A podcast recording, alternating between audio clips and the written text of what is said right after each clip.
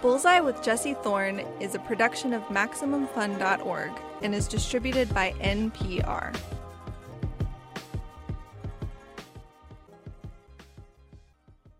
It's Bullseye.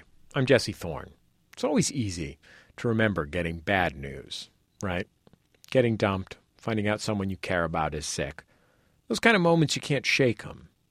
John Cale, the composer, record producer, founding member of the Velvet Underground, remembers the day that he got kicked out of the band. He and Lou Reed, the band's singer, had very different visions for their act. They'd been arguing about it for a while. Then one day, Sterling Morrison, the band's guitarist, approached Cale.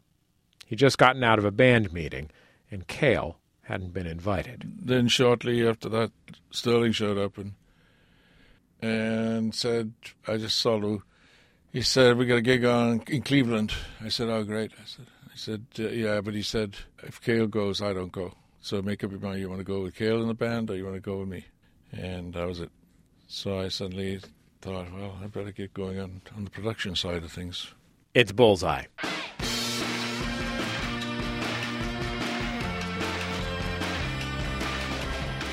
Coming up, I'll talk to John Cale about what came after that, the dozens of records he produced, a solo career that spanned decades, and how he and the Velvet Underground owe almost all of it to Andy Warhol. I mean, Andy opened up whole, all sorts of doors for us. He understood it. I mean, Andy just really wanted to be used. I mean, he was fabulous. He did all those album covers for us. I mean, and if you wanted solutions, creative solutions to things, I mean, there it was like a, a pot of gold. Later on, I'll talk with TJ and Dave. They're an improv duo based in Chicago who do an hour long play on the spot, completely different every night, totally out of thin air. I'm like kind of always ready for someone in the back to be like, "Who said you could do this? What is happening, and why do you think you can do this?" Like that, and I'd be able to offer nothing of proof other than like, I don't know, they let me. And we'll have new live music from the band Split Single. That's all coming up on Bullseye. Let's go.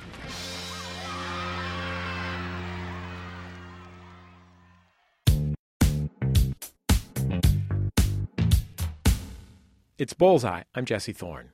John Cale co founded the Velvet Underground. He performed on the band's first two records. That was just the beginning of his career, though.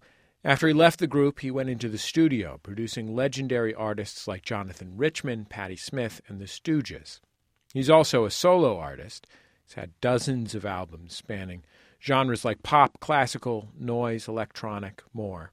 His latest work is a reissue, Fragments of a Rainy Season. It's a live record originally made in 1992 during a tour of Europe. Here's a song from it called Paris 1919.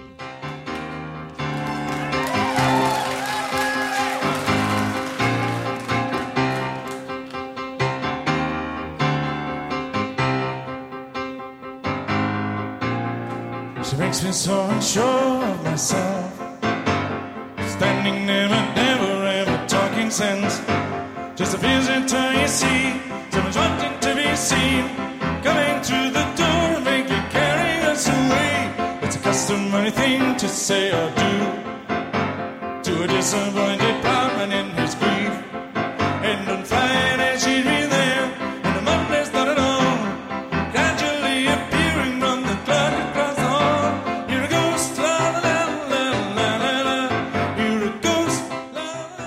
John Cale, welcome to Bullseye. It's Thank great to you, have you on the show. Thank you.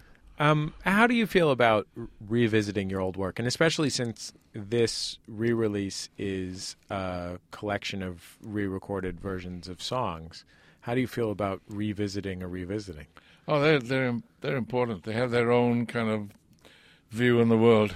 This record was done was planned for a small tour of France, and we did it with we took our piano, our own piano with us. We got a Steinway piano, and we loaded it in and out every day. And and the pride of French aerospace, there was a little robot that lifted it up to the stage and lifted and rolled it out to the truck. did you travel with the robot? Yes. yes. That's great. yeah, it was. Yeah. I'd put that if you ever do that again. I'd put the robot on the bill. Yeah. John Cale and his piano robot. That's right. I'm playing a robot out first. the opening act. Um, yeah. I hate I hate to tell you, John. Yeah. The robot's closing. Yes. You're opening for the robot. Ramones. Jeez. I knew they'd catch up to me one day. Um, yeah, so we we we drove around France and Germany, uh, uh, and we are trying to be organized about it and do it, you know, the same set list every night, so that we knew where everything was on the tape and all that. But really, the best results came from mixing it up. My approach to it, anyway, is that if I can't figure out a better way of doing it, that and, and imbuing it with some new life and another point of view, maybe, or how sarcastic can I sing this song? Which of, which of these songs on this record, which was recorded in 1992 and comprised mostly of material that you had recorded previously, which of them do you feel the most differently about now? Like, what is Most it? that- differently about yeah, what is it that when you sing it in, All in of them. concert, you want it you want it to be sarcastic, for example? No, all of them. I mean, you can't. I can't go to a concert and do something the way that it was done before. So every time, I have to bring something, and, and it tells me because I know that these songs can live under a different aegis. You know, it's like this is a different person singing this song than it was four months ago, and in the case of the tour, from the night before, and it really makes things interesting because you've got you, you've got to reinterpret the song, and you know when you're doing Heartbreak Hotel anyway. I mean, Heartbreak Hotel is a, is a reinterpretation to begin with, but the way it's done brings attention to the lyrics, that bombastic sort of heavy metal arrangement. I, I have actually a clip of you performing Heartbreak Hotel in, I think, 19, 1980. You recorded in the mid 70s, um, but this is you performing it on Spanish TV Oh yeah, in 1980. Let's take a listen.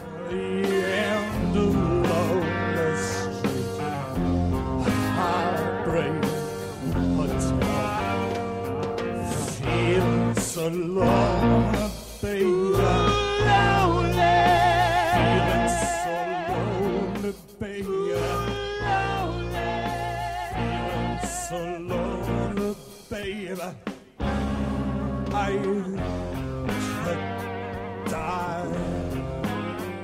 It's. I mean, it sounds amazing. You're you're like exactly the right age to have been hit by the rock and roll revolution in the mid to late 1950s. yeah. Um, what's the first? What's the first pop records that you remember?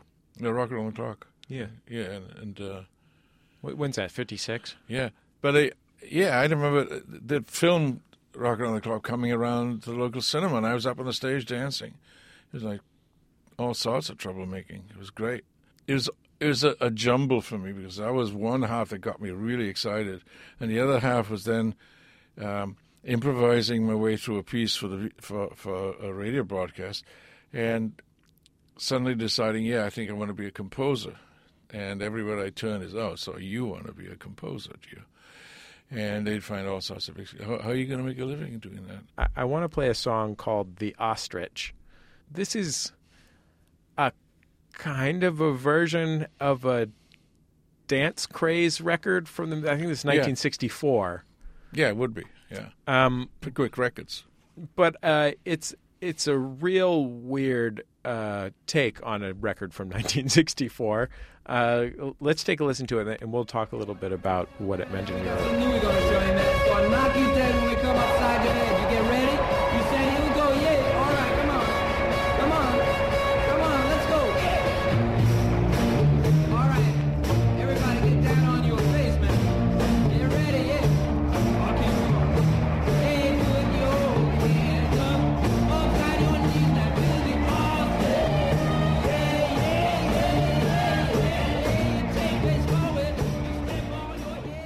Feel like I can imagine like a record executive going like, "Well, one-eyed to form out pro- pro- flying purple people eater worked. Uh, well, let's let's let's cut it and see how it goes." hey, where, where, how did how do you- how did this song play into your career? Well, that's it's how I first ran into Lou. This who, is uh, Lou, Lou Reed for folks taking notes at home. and they were the uh, record company was putting out records in the style of like so they put a style in the style of the Beach Boys, whatever was popular at the time, and they wanted the British sound, so they made a whole bunch of songs on the, on the Brit sound. And that's where I met Lou, who they spotted Tony and I at a party, and they said, "Hey, look, you look commercial, you know that." You know, we've got this record, The Ostrich, and we'd really love you to come and and we went. Our eyes popped out. How, how did you? Yeah. How did? In what way did you? uh, In what way did you look like you could sell records? We had long hair. I mean, that was the beginning of the, the whole era. And um, we lived on the Lower East Side, and uh, you know the kids around there were going nuts. I mean, they they said, "Hey, you the Beatles." They throw stones too, just to get your attention. and um, And Lou, and Lou Reed had had written that uh, the ostrich song as like a songwriter for hire, right? Yes, yes, yes. He did all of that. But he he he pulled me aside at the studio and said, "Listen," he said, um, "they're not really interested in me." He said because I have all these other songs, and they won't let me record them. I said, "What do you mean?" And he said, "Well, there's a song called Heroin. It's you know." And uh, it was like red to a bull. I just said, "What do you mean they won't let you record them? We'll go somewhere else and record them. Come on." Was there something that you wanted out of starting that band? Like, did you? Were you thinking? Yeah, well, I want to break the rules. I wanted to be successful to break the rules. And so did Lou. I mean, uh, he didn't know quite exactly what the hell was going on. He was just going on about how I can't believe a guy from Wales came down here. And uh, if you listen to the box set, you'll see the progression from Venus in Furs sounding kind of folky, and then us doing it with the band, with the with the drone and everything else, and it matched his lyrics. Do you know what I mean? It, it really. So there was one side of Lou that was the happy-go-lucky rocker, and then there was the other side that was the poet with serious thinking. How did you define success at the time? Did that mean that you were a professional musician? Did it mean you were a rock star? Did it mean that you made the greatest albums ever, or what? Like, like what did a- you want? God, I have no idea how I define. I just said we got to get out of here. That was it, and we just keep working all the time. It took us a year to get to, to the Banana album. Every weekend, Lou would come into the city, do that. It was a good lesson. And then Andy popped up, and from there on, it was hold on to your britches. What was exciting to you about the music that you were making in that in that first year? Like when you were working on the weekends, what made you think it was something that was worth doing? Well, it took a while. I brought the viola into it. I also learned bass. I didn't know really until we hit Venus in Furs with that kind of tapestry of noise that was. And Lou and I were constantly talking about about literature and about Phil Spector and about Bob Dylan and where do we fit into all of this until Venus in Furs, Black Angels, that song, and All Tomorrow's Parties.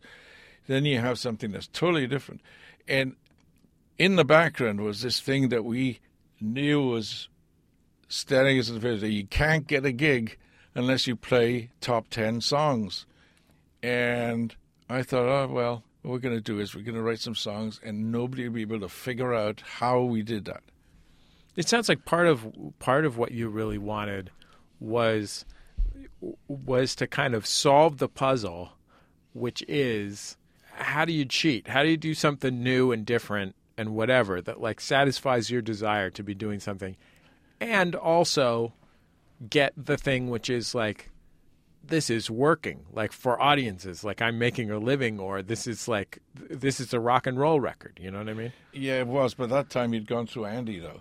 So, yeah, we worked hard at being different. But what was important was that it allowed each of us to have our own particular way of doing things. The ostrich was a detuned guitar, it was like all on B, all the strings are tuned to B. So th- there was a certain amount of experimentation still going on, but really all we had was like getting together, getting high, and really playing for a long time, improvising, and seeing what happened. Because things invariably happened with Lou. I mean, he'd come up with some lyrics or whatever. I, I want to play a little bit of uh, Venus in Furs uh, from the Velvet Underground uh, from 1966, and uh, you'll hear my guest John Cale on the record. Shiny, shiny, shiny boots of leather. Whiplash, girl child in the dark.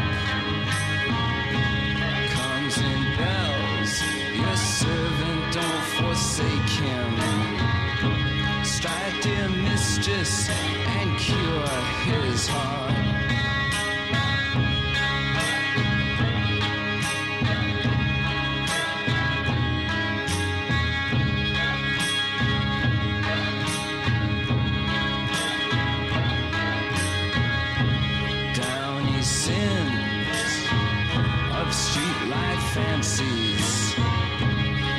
Chase the costumes she shall wear. Ermine furs adorn the imperious. Severin, Severin awaits you there.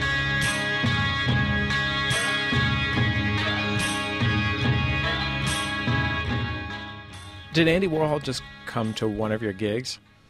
Yeah, he came with the entourage with uh, Gerard and Billy and people from the factory. Did you know? Was it like a? Was it like waiting for Guffman, like backstage, like Andy Warhol's coming tonight? Andy Warhol's coming tonight. There was no backstage. It was just um, suddenly these people showed up, and we were arguing with the owner. What were you arguing with the owner about? Uh, typical, you know. It's like, can't play that song. Don't play that song again. If you play that song again, you're fired.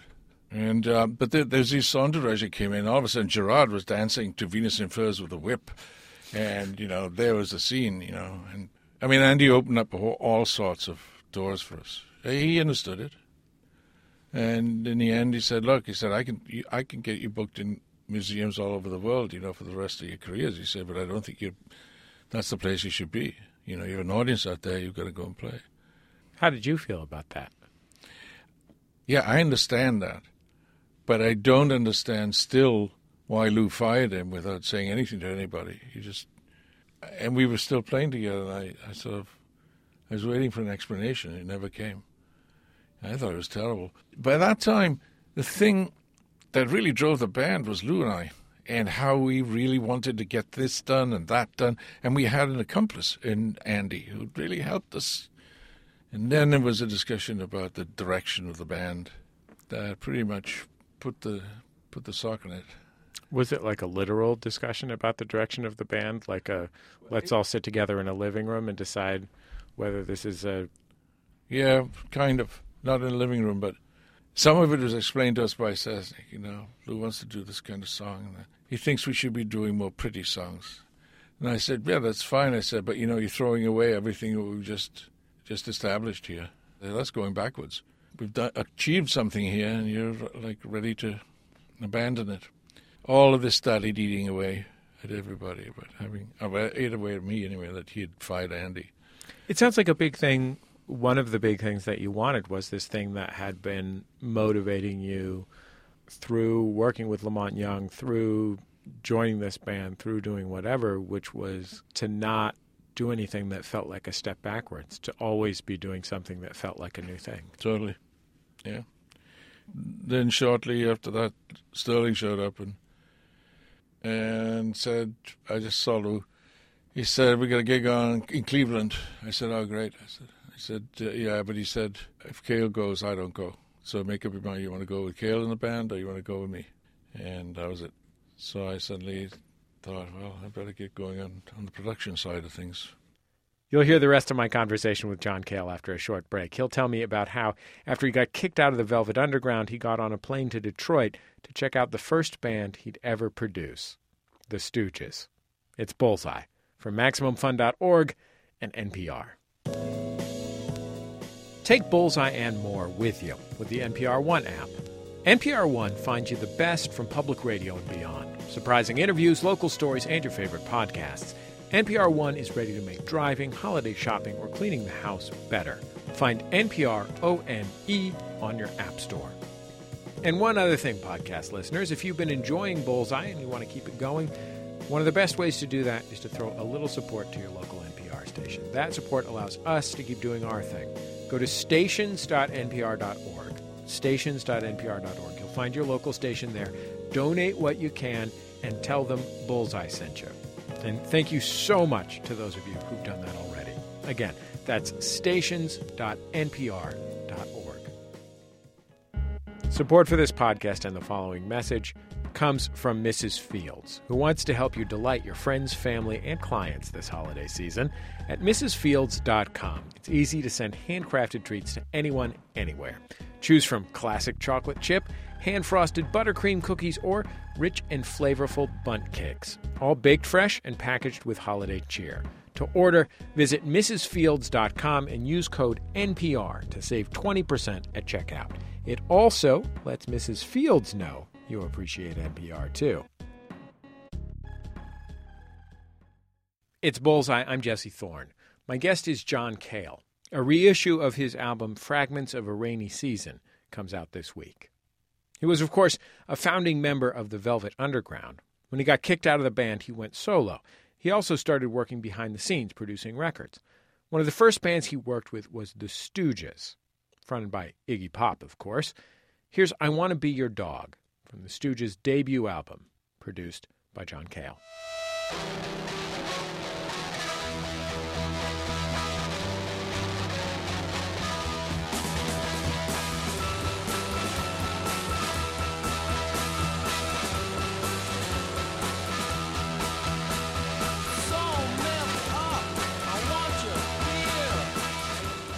When you took up production, John, was it more a practical thing, like a, almost like picking up a trade, like because you had those skills, it was the thing that was there for you?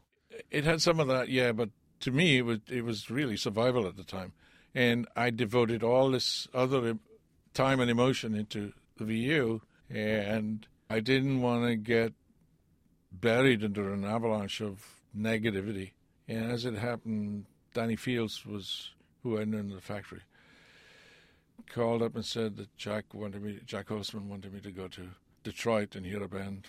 I said, great, and went, and the rest is known.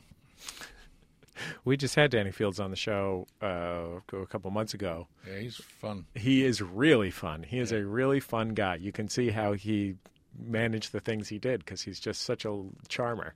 And he talked a little bit about the first time that he went to see MC5 and saw the Stooges opening for them. I think that was my first time too with the MC5. It was a Nuremberg rally with the MC5 up against the wall. And what was it about the Stooges that you liked Oh, relative to the sort of brutality of MC5? it's very easy to enjoy them. I mean, there are just three of the guys up there, and they were slamming it. And there was this Pixie who was like the lead singer, who was doing all sorts of tricks up there on stage. And my first question was, how the hell are I putting all this on the record? But it didn't take long. I think we had like 10 days, five to record, five to mix, maybe. There's something about the Stooges and especially Iggy Pop, which is like as intense as their music is. I mean, it's like it certainly was at least as intense as any rock music that had come before it. There's also always this element of uh, fun. Like I don't want to say like I don't want to say like goofiness, but like there's a Almost. but something like that. Like there's there's a there's an element of like, well, aren't we all getting over together? Yeah, it's great. That thing of climbing up on a table and picking up a table and threatening the audience with a table and then ending up hugging the table.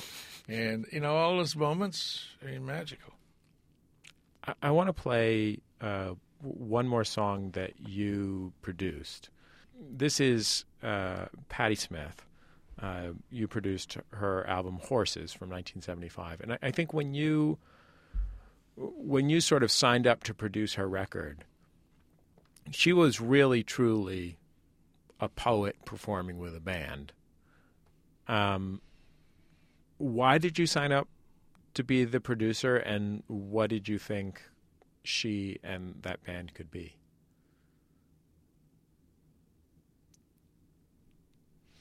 Well, what made sense at the time was kind of a business decision. Not for Patti. For Patti, it was just like visceral. It was really, I, I, I knew the poetry center and what she, the way she worked. I got this feeling that this band was really integrated. I mean, they were all on the same page.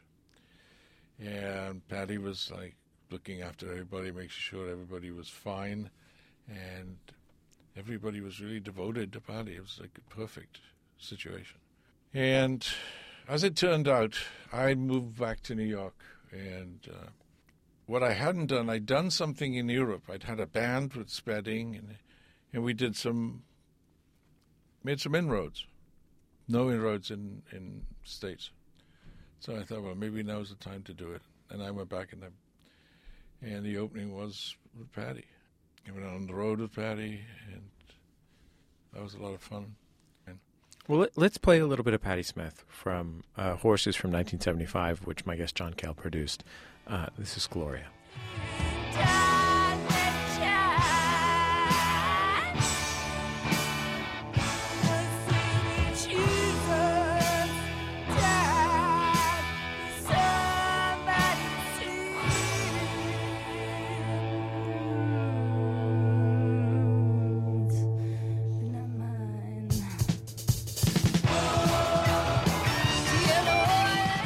Know, uh, not that long ago, I interviewed uh, David Crosby, the singer songwriter, and um, you know, you won't find me saying an ill thing about David Crosby's work. He's a beautiful songwriter, beautiful singer.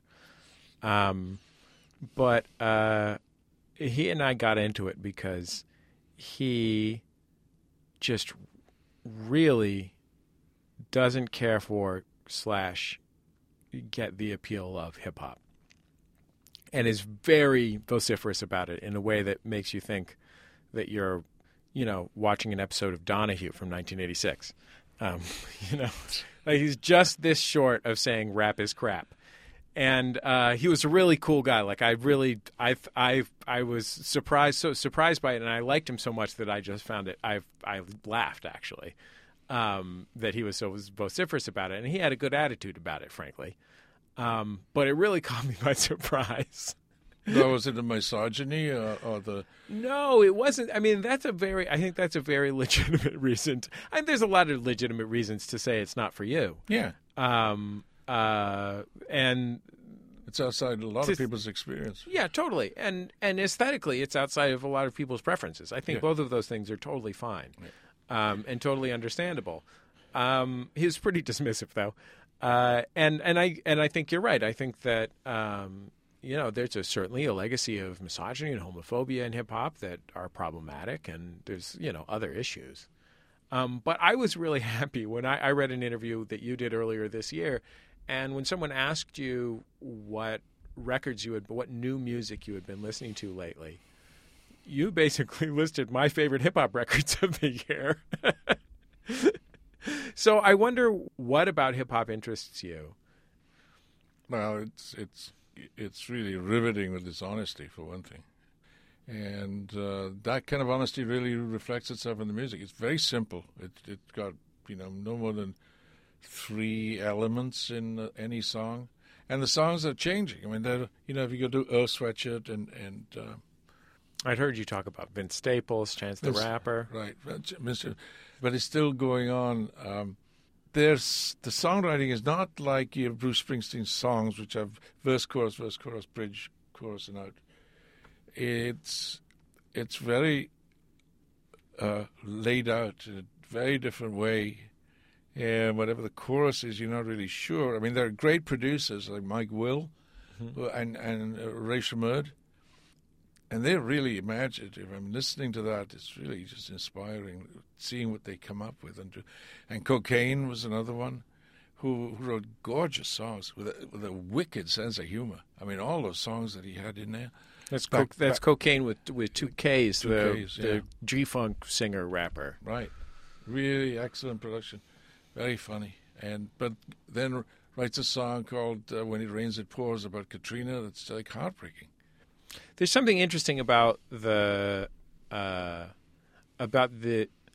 It seems to me like part of the appeal for you, at least I, as I've heard you explain it, is the way the aesthetics of a song, like the structures of a song, are just not that important. They're not central to what it is, and instead the, you know, it's this kind of rolling Yeah, thing yeah, definitely. that this that simplicity of the beat and the fact that you can have these hooks in many forms Yeah, can lead to something that is very different from, you know, uh, yeah. I mean, Dre. Michael Row Your Boat Ashore. Dre had had really strong structure, and uh, apart from the rhythm, and um, the rhythm is always there one way or another.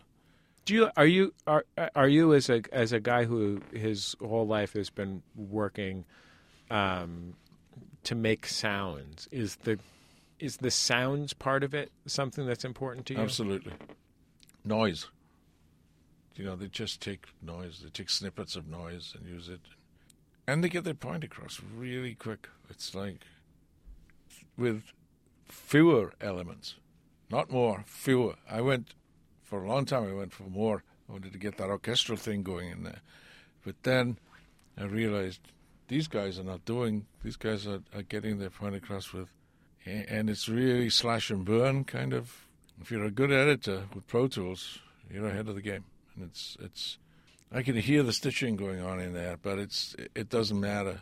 Well, the stitching is part of the Yeah. aesthetic. I mean, sometimes I, I hear someone say, you know, why don't you have a drummer playing the drums? And there's certainly, you know, there's a, a billion drummers who can recreate the drum pattern.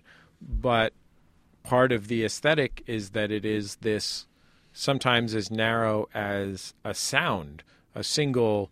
You you might have a, a snare from one song and a bass drum from another song that's mixed with a bass drum from a synthesizer, um, and that is the basis of that drum pattern. Then that's something that cannot be recreated uh, particularly effectively by a live drummer, even if they're even if they've spent their whole life practicing doing it, like Questlove from the Roots or something like that. Yeah, well, uh, Pharrell and Snoop did it on Drop It Like It, so they have a spray can in there. Yeah, It's really, there was an iconic noise right there. yeah, totally. I want to play one more song from uh, your album Frag- "Fragments of a Rainy Season," which has just been re-released. My guest is John Cale. Um, it's your cover of Leonard Cohen's "Hallelujah," which is a song that you found a lot of new in that um, in some ways helped give it some new life, um, or at least a a, a second alternate life. Um, let's take a listen. She tied you to a kitchen chair. She broke your throne. She cut your hair. And from your lips,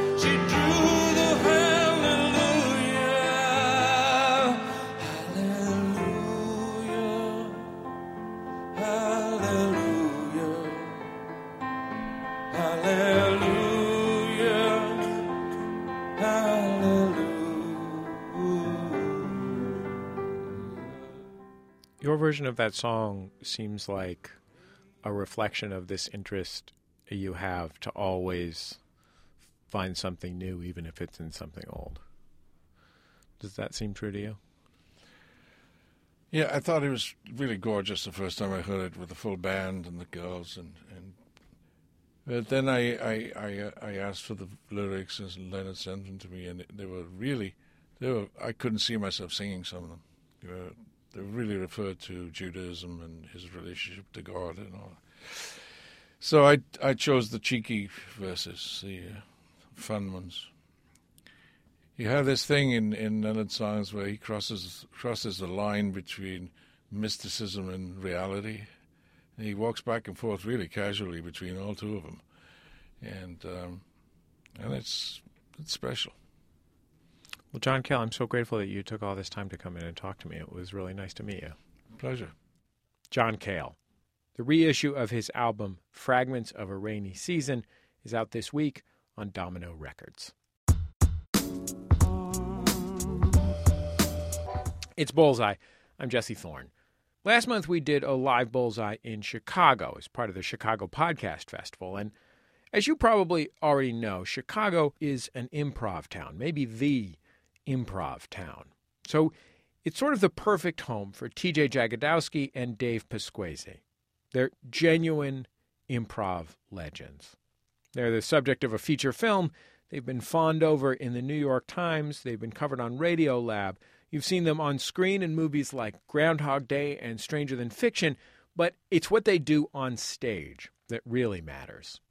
TJ and Dave start from nothing, literally curtain up on the two of them. Then they weave together an hour long play. Trust us, they say. This is all made up. They go into every performance totally unprepared. So, this is a scene from the beginning of one of their shows. Uh, so far, we figured out that Dave has just gotten fired from something for doing something dramatic, and uh, he's kind of commiserating with TJ. Yeah, Whatever you'd be happens, great. I'm you'd be be an fine. asset to any corporation or company. I don't know know about that. Yeah, I do. I do. That's nice of you to say. It was heroic, you know. It was like you were riding into battle for everybody, you know. You wore, you brought the banner in there, and that's pretty. That's pretty awesome. Hey, you know what? If you don't stand, you know, because you'll fall for anything. Right. Right. Right. You know what? And I know it's a softball team, but we start somewhere. We know. start somewhere. Well, we start somewhere. better. If we, you know, if I, if I, Here's my conversation with TJ and Dave live on stage at the Promontory Theater in Chicago. Guys, welcome to the show. I'm so happy to have you two here. Um, you are true Chicagoans. Uh, you are maybe the only two people in the world who have figured out how to make a living improvising. Uh, yeah, well, him anyway. big, big cash money. Yeah, that's where if uh, if any if there's any young improvisers out there and you're in it for any other reason than the money, I don't know why. How long have you guys been improvising, uh, each of you, uh, outside of the partnership? Uh, I guess I started in about uh, boy, this is back in the uh, the 1900s. Um, that was uh, uh, probably I went to my first class when I was in college. And that Boys were just back from Vietnam. I'd say right, but 1981 is probably when I first started improvising. That's the year I was born. Were you going to say that regardless? No.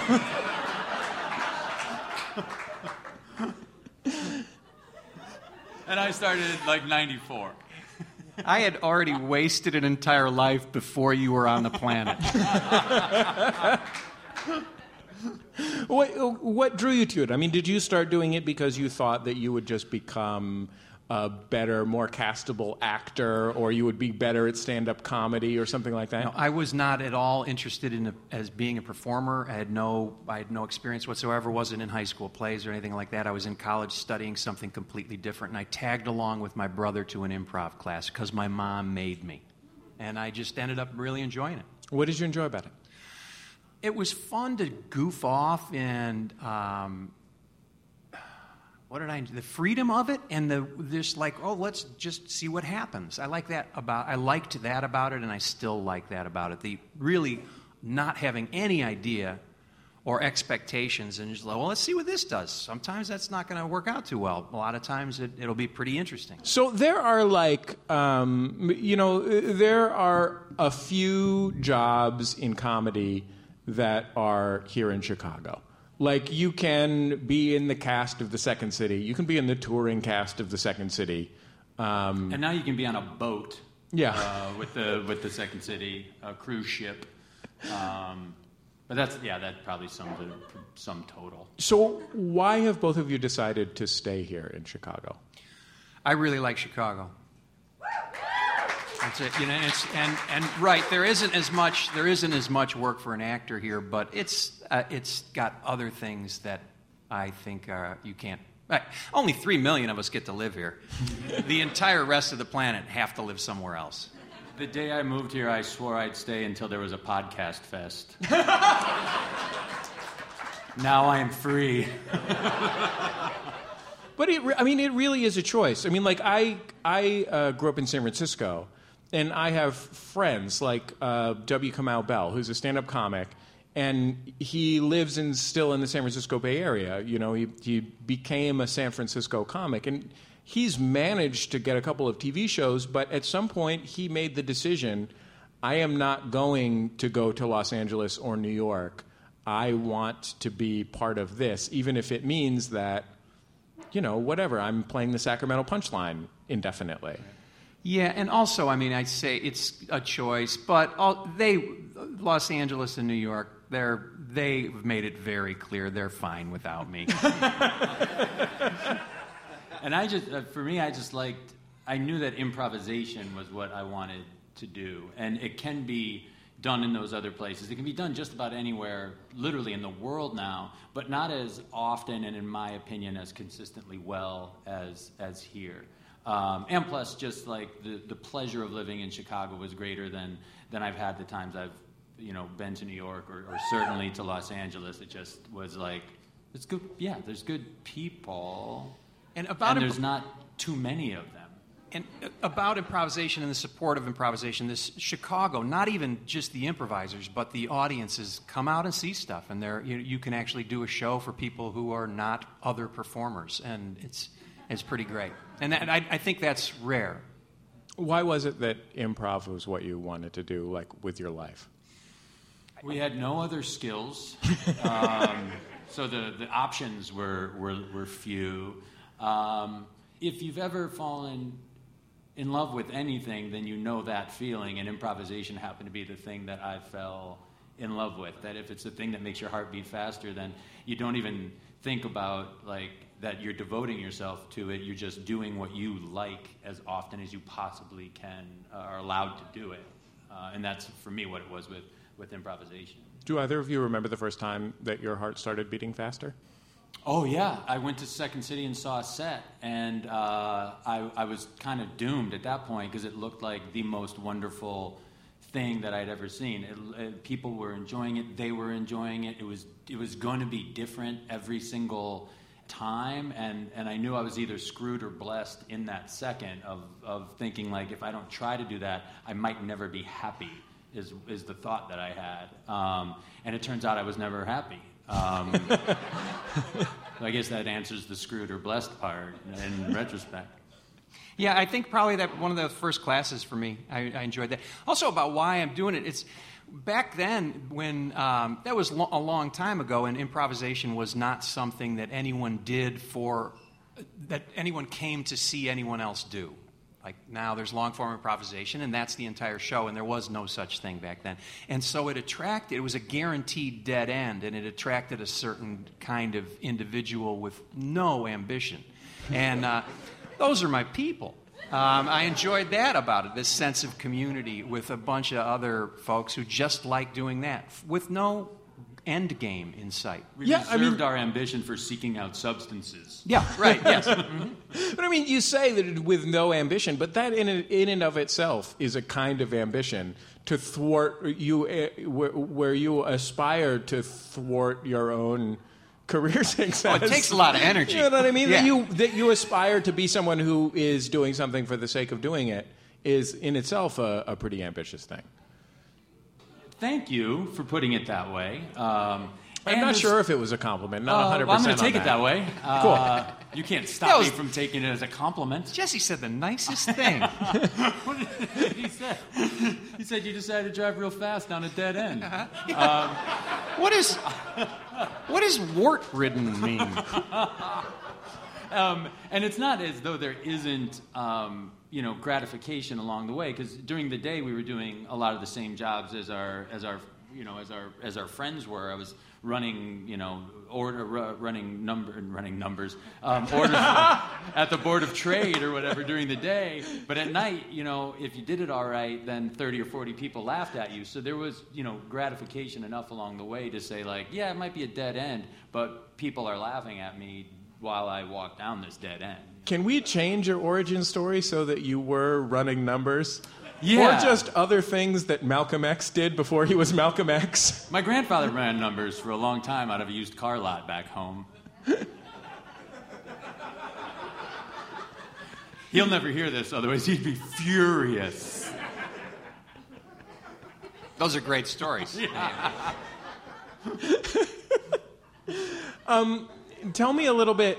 Tell me a little bit about what you do when the two of you step on stage for a TJ and Dave show. we the way we look at it is to try to figure out what we're walking into, what is already going on, rather than what we can make.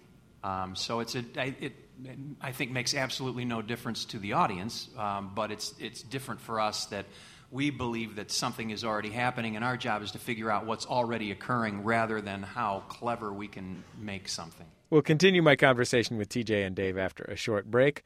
They'll tell me their trick, how they manage to keep the act up without tipping their hands, and how, after all these years, they still get scared to go on stage. It's Bullseye from MaximumFun.org and NPR. Support for this podcast and the following message comes from Tushy. Wiping with dry toilet paper has been the norm in America since the 1890s. Tushy believes our bathrooms are ready for a cleaner, healthier, and greener change. Tushy is a sleek bidet that attaches to any standard toilet and is designed to spray your nether regions completely clean and be better for the environment than wiping. It takes just 10 minutes to install it yourself. Shop bidets for modern humans at hellotushy.com slash bullseye or use the discount code bullseye for 10% off a Tushy bidet. Thanks for listening to Bullseye. Looking for a brainy laugh? Check out the Ask Me Another podcast for hilarious puzzles, word games, and trivia. Test your knowledge of favorite TV moms with Connie Britton, stage superhero fights with Wyatt Cenac, and roll a 20 sided die with David Harbour from Stranger Things. Ask Me Another's your favorite game night, but a whole lot funnier. Play along now on the NPR One app or at npr.org slash podcasts. It's Bullseye. I'm Jesse Thorne. We'll get to the rest of my conversation with improv legends TJ and Dave in a minute. But first, you know about Pop Rocket? It's our sister show. It is a roundtable discussion about popular culture. Very insightful, very fun, very funny. It's hosted by the hilarious stand up comedian Guy Branum. Uh, Guy's with me. Guy, what's popping on Pop Rocket this week? Hey, Jesse, this week it's very exciting. It's our 100th episode, and we're going to be talking about pop culture families. We're going to talk about Roseanne and the Huxtables and uh, families in movies like The Godfather and The Lion in Winter. It's fun. Uh, that sounds fun. Guy and the Pop Rocket Gang are sort of like my podcast family. Pop Rocket. Find it in iTunes or your favorite podcasting app. One of the things that I've seen the two of you do on film is walk out on stage with silence for 15, 20, 30 seconds, which might not seem like a particularly long time if you're just hearing those numbers. But when you're standing on stage in silence without a plan and the audience is staring at you thinking, when are you going to do something funny, is like a thousand million billion years. When we hear people start to leave, we start to talk. uh, it does. It, it can feel like a long time, but sometimes it takes that long to get a clue. You know that moment where, like, in Quantum Leap, when Scott Bakula jumps into someone else's body and then has to like find a mirror. Um, it's a little bit like that, because we've kind of arrived at this place, and at that moment, neither of us knows who we are or who we are to each other, or if we're a man or a woman, or you know, like, and so it takes a little bit of patience at the beginning to to see what, if anything, is already going is is already going on. But that is a gut check. That that time is a gut check. How do you see it when it happens? How do you see what? I'm How do you see that what is there? How, how do you recognize? Oh, um, I, it was interesting you use the term like the mirror because we're that for each other. Oh, I can see that by the way he's looking at me, I must be this kind of person. He seems a little. He seems not too terribly scared. So I must not be frightening, and uh, we must know each other pretty well. And that, that's kind of how you figure it out. And it starts just with the relationship. We're, that's really what, we're, what we get the most information from is how we treat one another. It takes me a couple seconds when Dave looks at me to realize I'm, oh man, I'm a super sexy, intelligent dude. And that seems to be every show.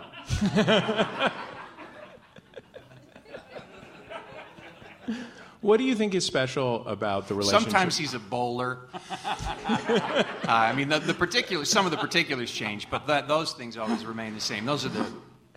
What What do you think is special about the relationship between the two of you that has kept you coming back and doing this together for so long? Um, I love him. Um, I don't know if that's special, but I, I love David. And um, I think where I am round, David is sharp, and where like I am in the realms where I'm dark, he's he's light, and so he interests me. Um, we don't we think similarly about improvisation, but we think very differently about a lot of other stuff. And so um, it's engaging to have a conversation with him, even if it's in front of people um, as you know a couple of housewives having tea. It um, he intrigues me. Yeah, and also I uh, I love him, and and uh, it's we have a way of communicating that I've not ex- I have only experienced one other time before with a, a buddy of mine that I used to improvise with, uh, Joel Murray. We, but we were roommates. We traveled together. We knew each other really well, and then we started improvising together. So we had a, a way of communicating that was unusual but understandable. The way we, we I don't know why, but we seem to be able to understand one another in a way that seems like magic to on the outside. How does it feel on the inside? L- Really Oh. normal. Oh. Oh, I'm sorry. Just a, sucking abyss. Um, when? Right now? Are you still scared to go up on stage when you have nothing? Oh, when, it doesn't matter if I have nothing or not. Just absolutely scared to go up on stage.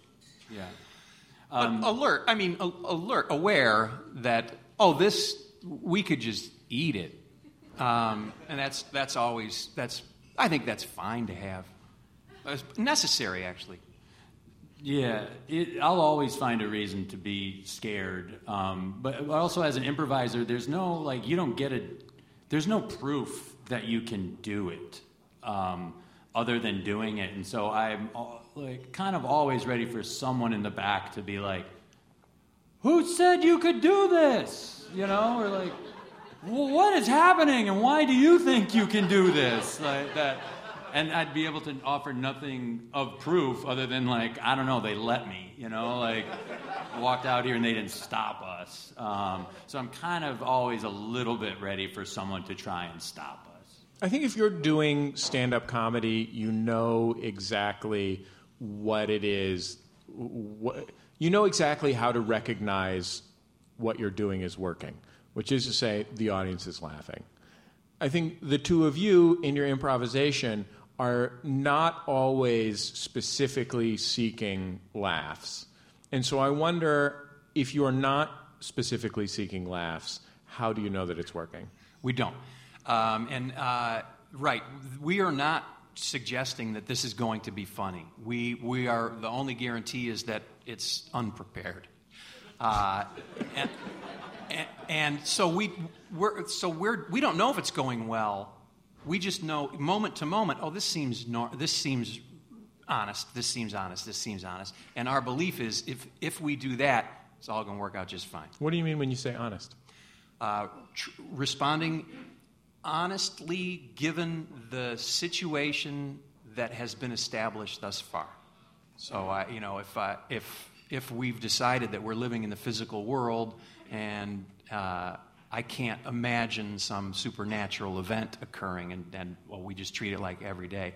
Um, no, we've established that these two people treat each other this way. I can't all of a sudden be horribly mean to them, um, although most of the time I would love nothing more.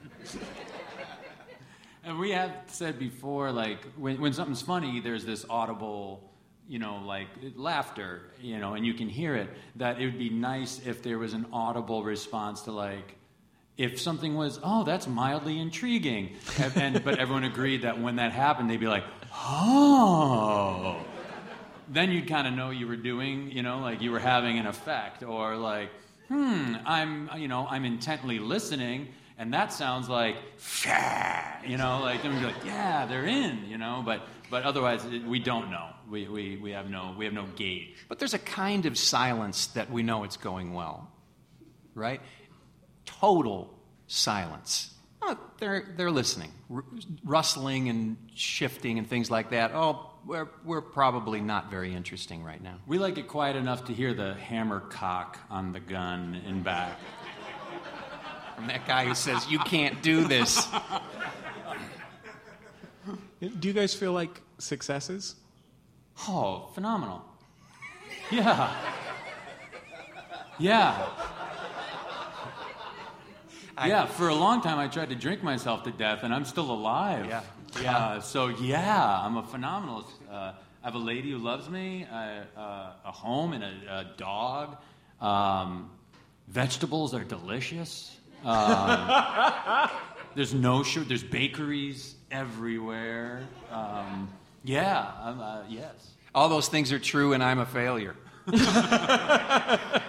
Ladies and gentlemen, TJ and Dave. Thank you. TJ Jagodowski and Dave Pasquesi recorded live at the Promontory Theater in Chicago. The movie about TJ and Dave is called Trust Us, This Is All Made Up. They've also got a Vimeo original series. You can watch video of their live performances on Vimeo. And they also perform regularly in Chicago and New York. They've got a book about improv. It's called Improvisation at the Speed of Life, the TJ and Dave book. Check it out.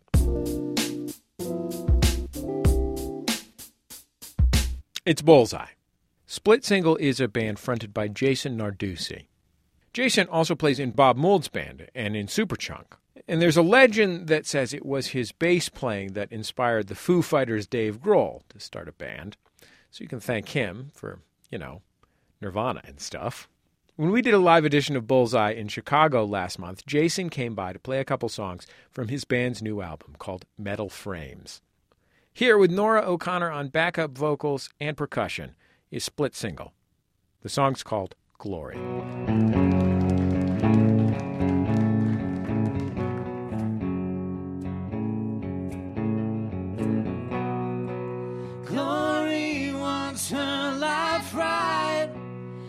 She can't resist the fight. These knives are sharp and clear. There was someone she knew whose magnets to her moon till she scorched the earth ceiling.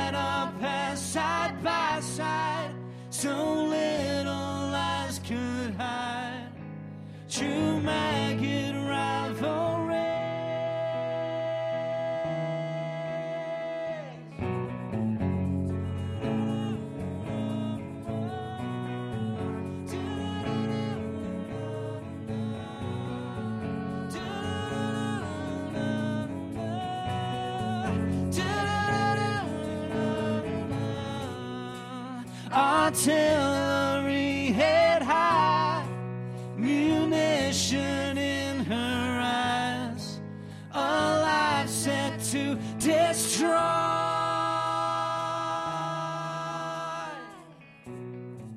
Look what the devil has drawn from you. Look what the devil has drawn from you. Look what the devil has drawn from you. What the devil has drawn from you.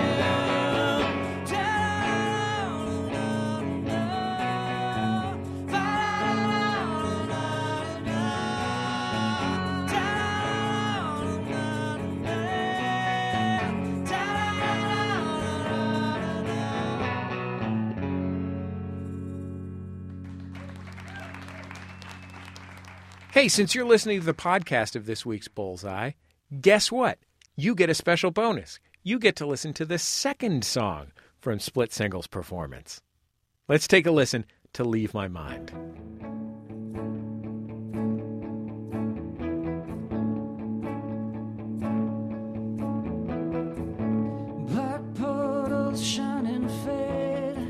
Reflecting back the light. Streets have emptied, everyone returns to their lives. My hands have hollow, they won't settle down without a dream they grasp. Something that I found. I must be lonely. I must be down.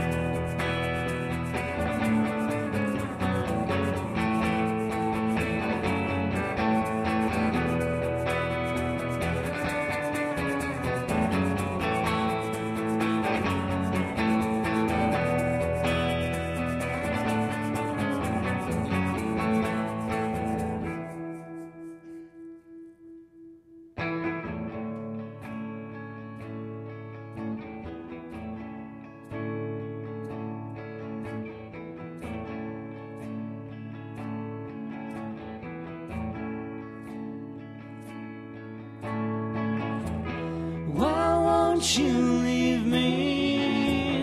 Why won't you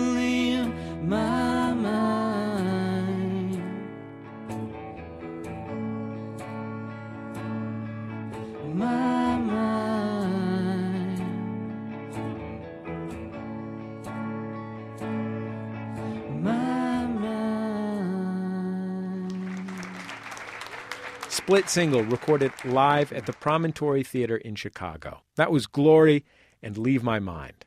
Their new album, Metal Frames, is out now. That's the end of another episode of Bullseye. The show is produced by Speaking Into Microphones. Our producer is Kevin Ferguson. He got help from Christian Duenas. Our production fellow at MaximumFun.org is Kara Hart. All our interstitial music is provided by Dan Wally. Our theme was recorded by the Go team. Uh, they and their label Light in the Attic Records gave it to us. You can check out their great music from Light in the Attic. And if you'd like to hear any of our past shows, all of them are free, as in you don't have to pay a penny. Just go to MaximumFun.org to listen on the web or open up your favorite podcasting software uh, or NPR One or whatever. You know, there's a lot of ways to listen to them for free. We're on Twitter at Bullseye. You can follow us there and uh, find all the new shows and the links and, and whatnot.